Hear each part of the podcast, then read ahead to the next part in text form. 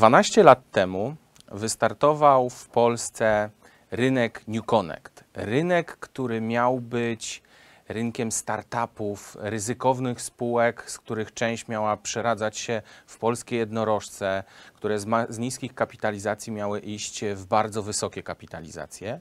30 sierpnia 2007 roku zadebiutowało pięć spółek. Virtual Vision, Jaguara, Wrocławski Dom Maklerski. E, te trzy spółki już w tej formie nie istnieją. E, S4E, które debiutowało po 14 zł, obecnie jest po 6 zł. Bardzo dobra inwestycja na 12 lat. I Digital Avenue, e, otwierające się po 5 zł, a po 12 latach jest po e, 80 groszy. Co się stało z tym rynkiem? Dlaczego to tak wygląda po 12 latach?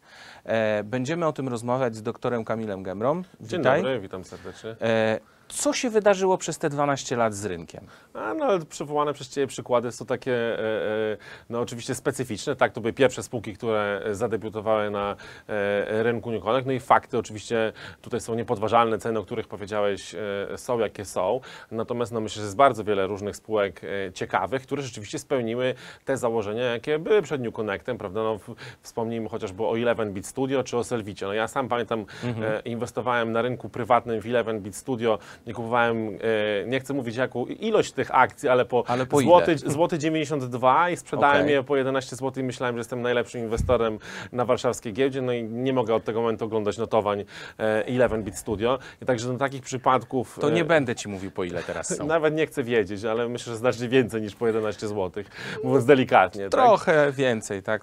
40 razy więcej. No właśnie, prawda? Także, e, także można było trafić na tym New Connectie e, perełki. E, no i myślę, że my musimy powiedzieć o jednej rzeczy, o której mam wrażenie, że czasami inwestorzy zapominają, o ryzyku, tak? E, tak jak na samym początku powiedziałeś, miał być to rynek dla, dla startupów, dla firm wysokich technologii. Oczywiście przez pierwsze kilka lat istnienia New Connectu, no pewnie mogliśmy dyskutować, czy rzeczywiście tam te wysokie technologie były, tak? Wysokie technologie w produkcji e, bezwartościowych akcji. No w wielu wypadkach też tak oczywiście było, tak? I należy oczywiście oddzielić e, tą część New Connectu, gdzie doszło do oszustw, tak? No myślę, że nie ma co e, tutaj przebierać w słowach, no część spółek e, oszukała inwestorów, tak? No i takie rzeczywiście zachowania powinny być tępione i, powinny tutaj organy ścigania się takimi spółkami zajmować. Natomiast kolejna część spółek jest na pewno taka, no którym po prostu nie wyszło, tak? E, nie, że ktoś kogoś okradł, no tylko były jakieś plany, może za bardzo, za bardzo ambitne te plany były, tak? E, natomiast no, ryzyko podejmowania działalności gospodarczej jest takie, że coś po prostu może nie wyjść, No- tak? no może tak, nie no. trafić z produktem, może zabraknąć w pewnym momencie pieniędzy, może się nie do końca tak skomercjalizować. No i to pewnie są słabe też przykłady, także to się nie udało. No ale to jest normalny rynek startupów, tak? No, z pełną świadomością trzeba sobie zdawać sprawę z tego, że być może e, tak naprawdę 1 na 10 się, e, się uda, a pewnie 1 na 100 to będzie ten strzał taki jak, jak 11 bit. No dokładnie, prawda? I zresztą fundusze Venture Capital mają taką strategię, tak? Mhm. Buduje się specjalnie portfel inwestycyjny, bo wiadomo, że większość tych projektów, o których e, przed chwileczką powiedziałeś w tej statystyce, że to po prostu nie wejdzie, tak? E, I podobnie no, był skonstruowany e, rynek New Connect. No jest e, e, kilkanaście pewnie spółek, no, które odniosły bardzo duży sukces, no o dwóch tutaj powiedzieliśmy, a biorąc pod uwagę teraz to, co się dzieje e, e, na, na New Connectie, gdzie tak naprawdę mamy do czynienia z hossą dwóch, e, e, dwóch e, sektorów tego, tego New, Con- New Connectu, Tak. czyli gaming, tak? Spółki gamingowe, gdzie jest bardzo duże zainteresowanie e, inwestorów, są obroty na tych spółkach.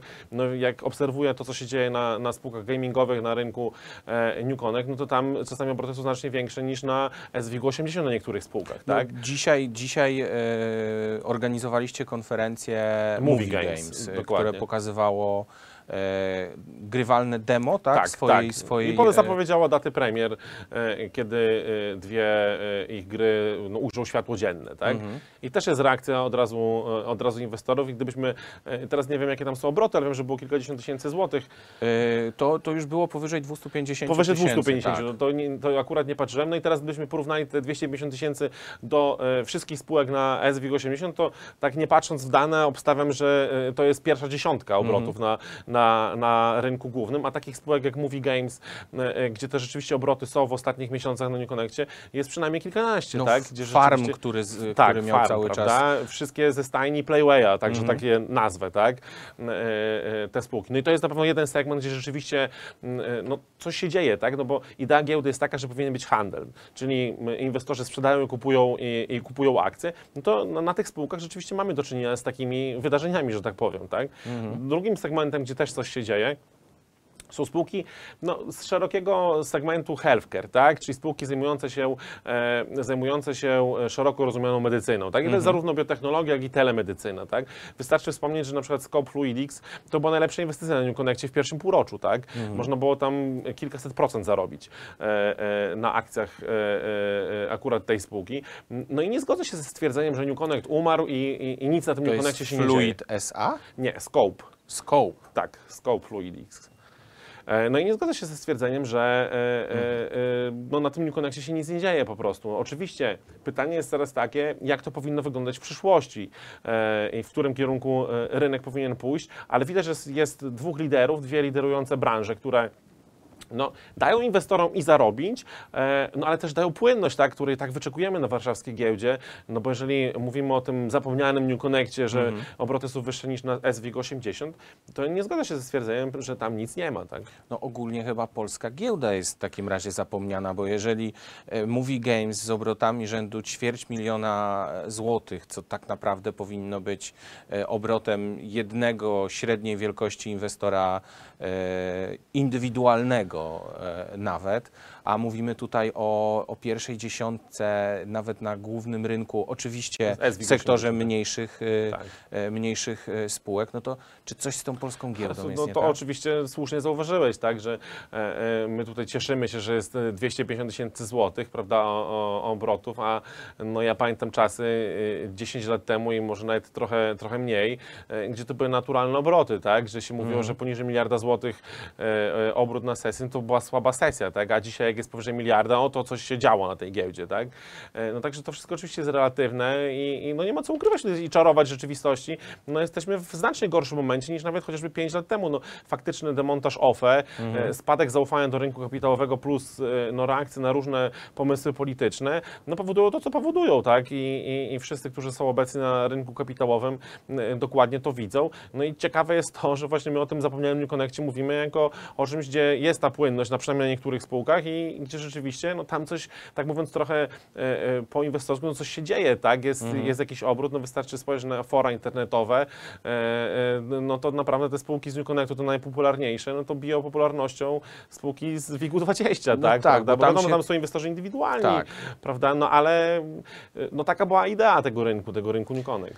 Ale rozmawiając też czasami z zarządzającymi funduszami, oni mówią, że oni absolutnie rynku New Connect nie ruszają, że mają wręcz odgórne zakazy kupowania spółek na, na New Connectie. Skąd to się bierze? No, OFE miały odgórne, e, znaczy był problem z OFE, e, dlatego że e, jest to alternatywny system obrotu i tam Mhm. były nieprecyzyjne przepisy i, i różnie OFE do tego, e, do tego podchodziły.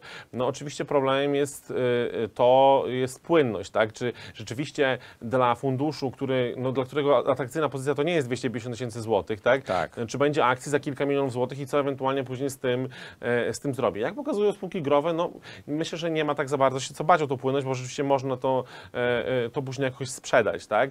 E, No ale patrząc po statystykach, to oczywiście to jest to rynek dla inwestorów indywidualnych, ten rynek, e, e, rynek New Connect. No i, i, i fundusze inwestycyjne raczej inwestują w takie spółki, które chcą przejść na główny rynek, tak? No, i- wspomniane Movie Games, Wspomniane Movie Games, tak? No to jest podstawowe pytanie, jeżeli się spółka spotyka z rynkiem Connect z, z, funduszami, czy będzie planowane przejście na główny, e, e, na główny rynek. E, no ale to też moim zdaniem nie powinno niczemu ujmować, jeżeli chodzi o rynek New Connect, tak, że że tam jakoś fundusze nie są bardzo, e, bardzo e, e, popularne.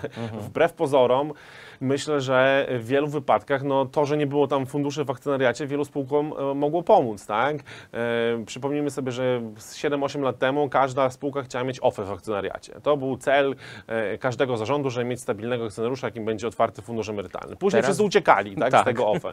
Później wszyscy chcieli mieć, e, chcieli mieć fundusze w akcjonariacie, w szczególności te niezależne towarzystwa funduszy funduszy inwestycyjnych, które inwestowały w małe i średnie spółki, tak? No już nie chcę tutaj wymienić e, e, z nazwy, prawda? No ale te, te FI popadły w problemy w, od, od zeszłego roku, e, no i dzisiaj już nikt ich nie chce mieć w akcjonariacie, najchętniej by się chciał pozbyć tych spółek Tak. e, z akcjonariatu, bo tam fundusze zostały pozawieszane przez e, e, przymusowe odkupy e, jednostek uczestnictwa. No i biorąc pod uwagę statystyki za pierwsze półrocze, okazuje się, że patrząc całościowo na warszawską giełdę, to ci zapomniani inwestorzy indywidualni, to oni dzisiaj tradują na warszawskiej giełdzie, bo robią większy obrót niż, e, niż OFE i e, e, TFI i. Na małych spółkach, no to dzisiaj należy się spotykać z inwestorami indywidualnymi, tak, bo to oni na tych spółkach handlują, mają pieniądze, nie mają żadnych ograniczeń prawnych, tak jak wspomniałeś o, o funduszach, także myślę, że jesteśmy w bardzo ciekawym momencie, jeżeli chodzi o, o polską giełdę.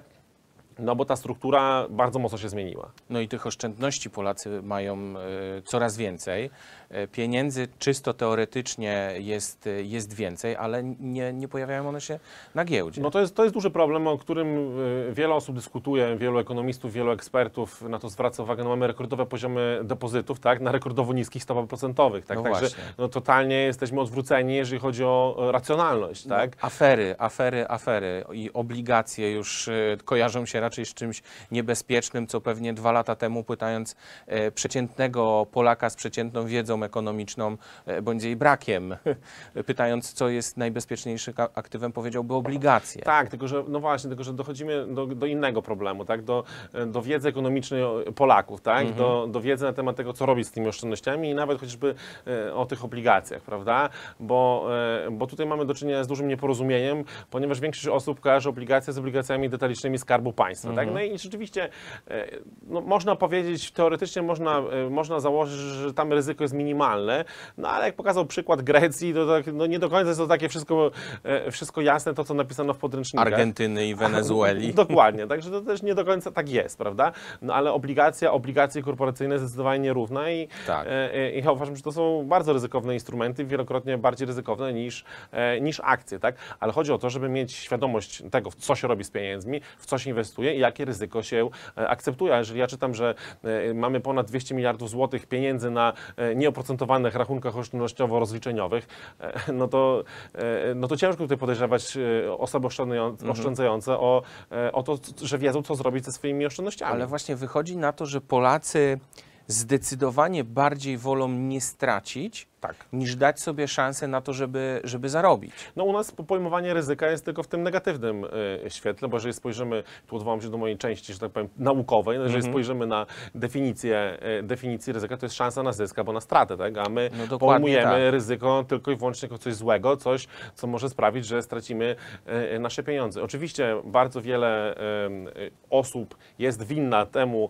y, że takie mamy y, podejście, bo tak jak sam powiedziałeś, prawda, wszelkie inwestycje, które wiążą się z, z wyższym poziomem ryzyka, tak, z wyższą możliwą, możliwym zyskiem, ale możliwą też stratą, e, no dzisiaj mają bardzo trudny czas, tak, bo e, e, no, de facto w każdym segmencie no, mamy jakieś wielkie afery, e, które no, na pewno niepokoją e, inwestorów. Plus połączenie tych e, informacji z niską wiedzą ekonomiczną, bo myślę, że należy to wszędzie powtarzać tak, i, i prowadzić działania e, edukacyjne, bo uważam, że nasze społeczeństwo ma bardzo niską e, świadomość ekonomiczną i procesów ekonomicznych, jakie zachodzą w naszej gospodarce, no sprawia, że my rekordowo dużo pieniędzy trzymamy na lokatach bankowych, no i de facto one tracą na wartości. A Tak? powiedziałeś o tej niskiej świadomości ekonomicznej. Jesteś wykładowcą, wykładasz na SGH, ale współtworzysz, o ile się nie mylę, e, też studia e, podyplomowe Tak. dotyczące właśnie e, inwestycji, ale to są już dla ludzi dorosłych, tak? Tak. A, a powinno się pewnie uczyć od, od małego. Tak, nawet dzisiaj miałem z kimś taką dyskusję e, na Twitterze na ten temat, e, że my mamy nawet przedmiot przedsiębiorczość, tak, w, w, w szkole. E, No i to jest oczywiście problem systemowy, bo no, kłopot jest taki, kto uczy tej przedsiębiorczości, tak? Czy rzeczywiście ci nauczyciele to są najlepsze osoby, które e, uczą tej przedsiębiorczości. No ja wyobrażałbym sobie tak, że takie zajęcia z przedsiębiorczości powinny polegać na tym, że w tych małych społecznościach lokalnych powinno się pokazywać przedsiębiorców, tak? Oni powinni przychodzić przychodzić i opowiadać o tym, jak wygląda prowadzenie działalności gospodarczej. I tu wcale nie chodzi o wielkich magnatów, właścicieli fabryk, tylko e, e, o tych małych przedsiębiorców, którzy nawet mają tą przysłowiową piekarnię, tak? Tak. Że opowiadali, z czym to się, z czym to się wiąże. No, wielokrotnie spotykam się, e, i to nawet też niestety wśród studentów, no, z problemem tego, że ktoś nie rozróżnia pensji brutto od netto, tak? Nie wie, co to jest pensja, pensja brutto. No, u nas wi- wiele różnych sondaży i ankiet no, pokazuje, no, takie to, to dane są zatrważające, prawda? Jeżeli zapytamy e, bezrobotnych, na przykład e, e, obywateli naszego kraju, czy płacą jakiekolwiek podatki, no to oni mówią, że nie płacą żadnych podatków, tak? Nie ma świadomości VAT-u, tak? No właśnie, i- chciałem o i- tym VAT-ie no, powiedzieć, no że i- większość osób mówi, że oni VAT-u nie płacą. W ogóle nie płaci VAT-u, tak? No i, no i właśnie, prawda? Czy u nas brakuje takich no, absolutnych podstaw, tak? Mhm. Ja nie chcę, żebyśmy tutaj rozmawiali o modelach ekonometrycznych i, i żeby, żeby tutaj nas kilkadziesiąt tysięcy osób słuchało z zapartym tchem, prawda? Bo myślę, że to się pewnie nigdy nie wydarzy, ale u nas no, jest brak takich e, podstawowych, e, podstawowej wiedzy ekonomicznej, takiej podstawowej, podstawowej łącznie z, e, z możliwością obliczenia kosztów e, kredytu, tak?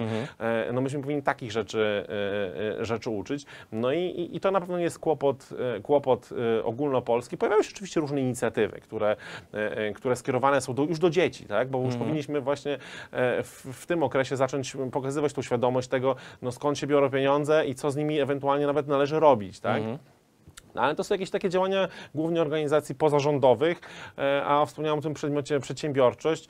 E, Myślę, że no, też nie jestem nauczycielem takim w szkole, prawda? No, myślę, że tutaj należałoby też sporo, e, sporo poprawić i, i może zmienić właśnie ten program i pokazywać tych przedsiębiorców, bo problem jest jeszcze też u nas inny, tak? Że, że obraz w ogóle przedsiębiorcy e, no w społeczeństwie, mówiąc delikatnie, no nie, nie jest najlepszy. To, to, to nie jest bohater. Mhm. E, e, e, tylko u nas mówi się jeszcze w niektórych, e, e, w niektórych środowiskach o tych prywaciarzach, tak? I, No ale to, jest, taki- pokłosie dzikiej prywatyzacji lat 90., gdzie rzeczywiście, no powiedzmy, że, że, że wiele osób doszło do pieniędzy, może nie tyle co kradnąc, czy w sposób bardzo nieuczciwy, ale na przykład były majątki jakichś hut czy zakładów, gdzie po prostu były oddawane e, praktycznie za darmo do podwykonawstwa i tam z, rzeczywiście zarabiało się duże Oczywiście, pieniądze. No oczywiście, no, szalone lata 90., że tak powiem. Natomiast to było 30 lat temu blisko. No i e, myślę, że każdy dzisiaj zna kogoś, kto jest jakimś przedsiębiorcą. Mhm. Statystyki podają, że jest 3 miliony przedsiębiorców w Polsce. Oczywiście to samo zatrudnienie trochę e, pewnie psuje e, obraz takich prawdziwych, prawdziwych przedsiębiorców, no ale u nas małe firmy generują 80% produktu krajowego brutto. Mamy zatrudniające tam do 10 osób. E, czyli te przysłowiowe piekarnie, prawda? I takich ludzi Tak. powinno się też pokazywać i ich promować, e, a niestety no dzisiaj właśnie mm, o wizerunek przedsiębiorcy to jest właśnie ten wspomniany e, prywaciarz, prawda, e, kapitalista, który wszystkich tylko wykorzystuje. E, i pewnie no, no, zdarzają się też tacy, prawda, dzisiaj nawet, tak, w różnych regionach, natomiast myślę, że jest bardzo wielu no, takich cichych bohaterów, którzy płacą uczciwie podatki i dzięki temu no, kraj się może rozwijać i są też pieniądze na te wszystkie programy socjalne, bo, no, no bo skąd są na to pieniądze, tak? No, no oczywiście, oczywiście, że tak. To przejdź, w- wróćmy jeszcze, wróćmy jeszcze w takim razie do, do rynku New Connect, do giełdy. Co się powinno zrobić tu i teraz, e, żeby była jakaś nadzieja w tym, że rynek się jeszcze bardziej ruszy? Czy to, robi, czy to dzieje się tak naprawdę oddolnie? e, Przypadek e, CD Projektu, o którym jest głośno, o którym mówi się w, no, w wiadomościach, tak? o których mówią też rządzący.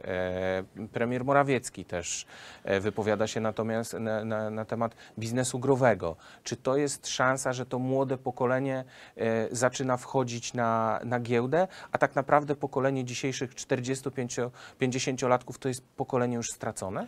Myślę, że nie można powiedzieć, że jest stracone, e, ponieważ musiałaby być hossa, kiedyś słyszałem takie powiedzenie, że hossa nas wszystkich pogodzi.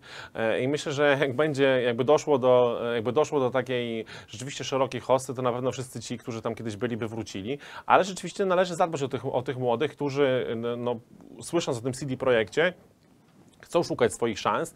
E, Ja widzę bardzo dużo takich osób i właśnie widać też po zainteresowaniu chociażby na tych innych spółkach gamingowych, no bo każdy chciałby e, powtórzyć sukces tego CD Projektu i ten CD Projekt, Playway czy 11-bit Studio. No naprawdę stopy zwrotu robią wrażenie i, i każdy pewnie chciałby mieć e, e, taką inwestycję e, i to jest na pewno grupa, o którą należałoby, należałoby zadbać i, i, i trzeba pokazywać te, e, te sukcesy. Natomiast My w Innervalue e, też mamy taką spółkę, która, która jest autoryzowanym doradcą Partners and Ventures. E, no i obserwujemy proces na przykład wejścia na, na rynek New Connect. E, jak wygląda, jeżeli chodzi o, o, te wszystkie sprawy formalne. E, no i niestety tutaj należy mieć trochę uwag do, do tego, jak to jest zorganizowane, ponieważ te procesy trwają bardzo długo. E, e, no jest bardzo dużo formalności związanych z takim procesem i, i trzeba rzeczywiście to procedować z giełdą. Prawo jest oczywiście prawem i należy e, go przestrzegać, ale pytanie jest takie, czy jednak trochę e, nie poluzować tej, e, tej polityki i no jednak nie przyspieszyć tego, e, tego procesu.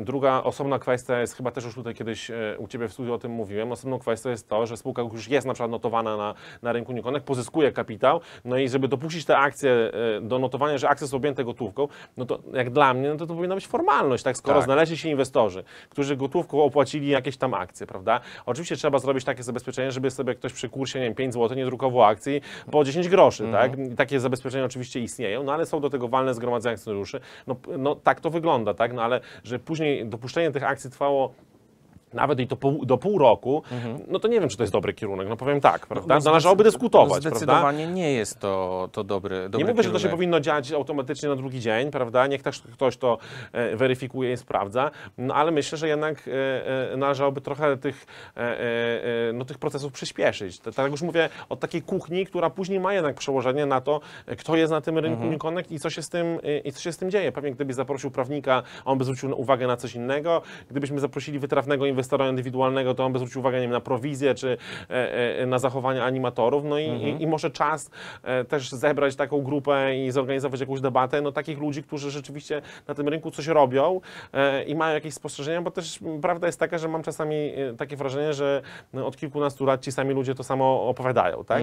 I oczywiście należy im się szacunek za, za doświadczenie i trzeba korzystać z ich rad, natomiast no, też rozmawiajmy z tymi, którzy rzeczywiście prowadzą tam jakieś procesy, czy na New Connectie, czy na, czy na głównym rynku, bo trzeba sobie jasno e, powiedzieć, no sytuacja giełdy w tym momencie jest trudna jako naszego rynku kapitałowego, e, no i żeby z niego wyjść, no potrzebny jest może taki, nie wiem, okrągły stół, powiedzmy. No, a czy nie powinniśmy coś też e, zrobić z podatkiem od zysków kapitałowych, żeby on był, chociaż te długoterminowe inwestycje były... były Myślę, że zdecydowanie, jeżeli na, naprawdę rządzący myślą o tym, żeby pomóc jakoś rynkowi kapitałowemu, no to nic tak nie działa na inwestorów, jak jakieś korzyści podatkowe, które rzeczywiście albo promowałyby, promowałyby e, te inwestycje e, długoterminowe, m, no albo e, wprowadzilibyśmy, jak kiedyś postulowałem, e, e, wprowadzenie czegoś takiego jak kwota wolna od podatku od inwestycji giełdowych, tak?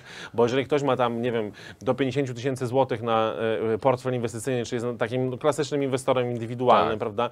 I zarobi sobie z tych 50 tysięcy złotych, nie wiem, 15% i chwała mu za to, że sobie zarobi, czyli zarobi Mhm. tam 7,5 tysiąca złotych, prawda? I z tego ma zapłacić, zapłacić 19% podatku, to może niech takie osoby będą zwolnione od tego, Ale tego jeszcze, podatku, tak? jeszcze musi rozliczyć PIT. Oczywiście, e, tak. I tak dalej. Jeszcze- I to jest, to jest problem. To jest problem, tak. Ludzie się na tym nie znają, muszą Tak. zatrudnić do tego księgowego, który też e, skasuje kolejne pewnie e, do, do kilkuset, do kilkuset Tak, no złotych. nie wiedzą też, co tam można wpisać w te koszty uzyskania przychodu. No to, to są oczywiście komplikacje. No już nie mówię o rozliczaniu PIT-u, jeżeli ktoś na przykład też inwestował na Forexie, tak? Albo w kryp- kryptowaluty, jaki był problem z Tak, podatkiem. no z kryptowalutami, tak. I, i to są Teraz już na takie- Forexie jest trochę prościej, bo, bo PIT-y są wysyłane lub choćby są robione, robione obliczenia często przez brokerów e, zagranicznych, ale to jest problem, bo Ale jeżeli... to jednak jest jakiś tam kłopot Tak. e, e, z tym. No zawsze istnieje ryzyko podważania później tej, tego rozliczenia przez Urząd Skarbowy.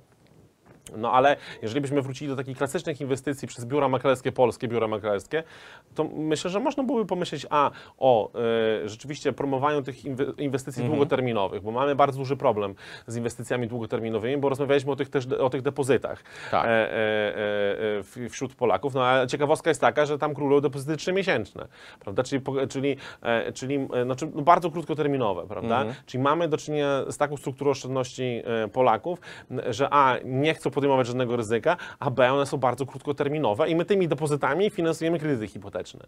E, także no, nasza struktura e, e, z polskiego systemu bankowego, nie powiem, że jest jakoś t- t- turbo ryzykowna, tak? ale to tak nie powinno wyglądać. Myśmy po, po, powinni inwestować w oszczędności e, długoterminowe. To nic tak by nie sprzyjało, jak właśnie jakieś ulgi podatkowe.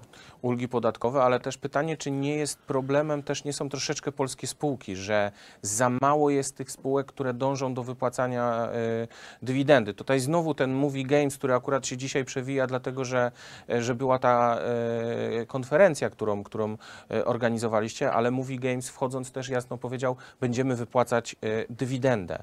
E, CD Projekt, mimo że wypłacił no, no śmieszną procentowo w stosunku do kapitalizacji, bo to chyba było 0,2%, No tak, 2%, no to- ale wypłacił, tak? To Czyli jest... Jeżeli chodzi o dywidendę, to, to należy spojrzeć na to z, z dwóch stron. Jest udowodnione, że jeżeli ktoś tam regularnie płaci dywidendę, to jego ryzyko bankructwa takiej spółki no, znacząco spada. Mhm. Czyli to jest na pewno, na pewno dobre. Ale z moich obserwacji, jeżeli chodzi o zachowania inwestorów indywidualnych, wynika, że one, oni szukają dwóch typów i to są, ludzie się dzielą na dwie grupy. Mhm. Pierwsza grupa jest taka, że szuka dużych spółek dywidendowych inwestorów i oni rzeczywiście chcieliby mieć tą ulgę na inwestycje długoterminowe i na przykład, żeby dywidendy były zwolnione e, z podatku. Też można o tym pomyśleć, prawda? Bo tam też jest 19% podatku i płatnikiem jest spółka, czyli otrzymuje się już netto kwotę, nie trzeba tego rozliczyć. Tak. Ale no też można byłoby o, ty, o, o tym pomyśleć, prawda? Czy tam rzeczywiście nie obniżyć tego, tego podatku dla tych inwestorów najmniejszych? No bo też, żeby nie zrobić komuś, e, że prawda, że tam kilkaset milionów złotych zarobi dzięki temu, bo jeżeli ktoś jest właścicielem, nie wiem, cyfrowego Polsatu, prawda, połowy akcji, Tak. ale e, to jest pierwsza grupa inwestorów, która szuka długoterminowych, e, e, no, która szuka stabilnych